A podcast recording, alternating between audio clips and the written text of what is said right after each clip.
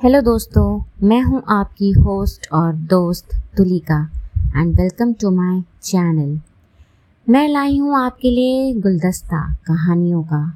कहानियाँ जो दिल को छू लेती हैं, कहानियाँ जो दिमाग झकझोर देती हैं, कहानियाँ जो एक अजीब सा रिश्ता बना देती हैं।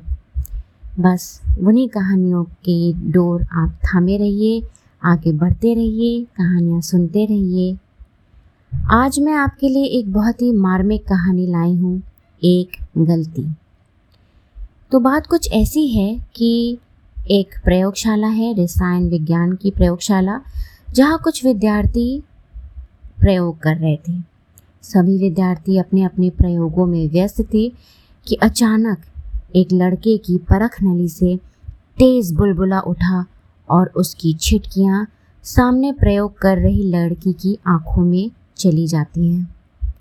पूरी प्रयोगशाला में हाहाकार मच गया। सभी बहुत परेशान थे।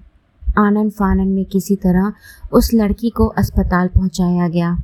वहाँ डॉक्टरों ने बताया कि वो अपनी आँखें खो चुकी है। यह सुनकर उस लड़की के घर वालों ने उस लड़की को कोसना शुरू कर दिया और स्कूल वालों ने उस लड़के को स्कूल से निकाल दिया। अब वो अंधी लड़की, नीरजा अपनी नीरस ज़िंदगी बिता रही थी, जो शायद किसी के लापरवाही की वजह से वीरान सी हो गई थी। अब उस लड़की की ज़िंदगी में कोई भी रंग, कोई मायने नहीं रखता था। घर वाले भी वक्त बे वक्त उस लड़के को कोसते रहते थे, जिसने उनकी लड़की की ज़िंदगी खराब कर दी थी। आजकल के ज़माने में तो किसी के सामने हूर परी भी बैठा दो तो भी लड़के वालों को उससे भी ज़्यादा खूबसूरत चाहिए होती है। फिर उस बेचारी निर्जा की वीरान ज़िंदगी में रंग भरने की बात सोच पाना भी असंभव सा था।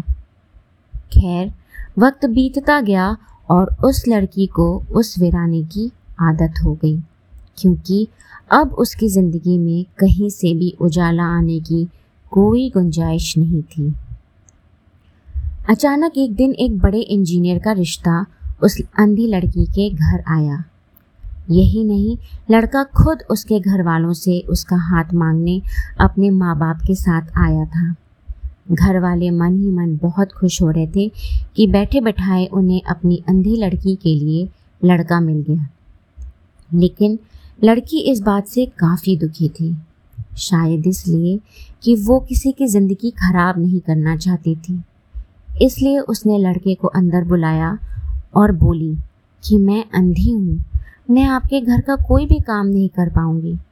फिर क्यों आप मुझसे शादी करना चाहते हैं? मैं आपको कोई भी सुख नहीं दे सकती। आप एक इंजीनियर हैं, इसलिए आपको तो एक से बढ़कर एक लड़कियाँ मिल जाएँगी। आप प्लीज़ अपनी ज़िंदगी खराब मत कीजिए। इस पर वो लड़का आगे बढ़ा और घुटनों के बल बैठकर लड़की का हाथ पकड़कर बोला, प्लीज़, तुम इस शादी के लिए हाँ कह के मुझे मेरा प्रायश्चित कर लेने दो। मैं वही हूँ जिसने तुम्हारी ज़िंदगी वीरान की है और आज मैं प्रायश्चित करना चाहता हूँ। प्लीज़ मना मत करना। ये सुनकर निर्जा रो पड़ी। ये सोचकर नहीं कि उसकी ज़िंदगी खराब करने वाला उससे शादी करना चाहता है, बल्कि ये सोचकर कि इस दुनिया में ऐसे लोग भी हैं जो अपनी गलती को स्वीकारना जानते हैं। तो दोस्तों, अगर आपको मेरी कहानी पसंद आई तो मेरे चैनल को फॉलो कीजिए, का मेरी कहानी शेयर कीजिए और लाइक और कमेंट्स के द्वारा मुझे अपने सुझाव व्यक्त कीजिए। धन्यवाद।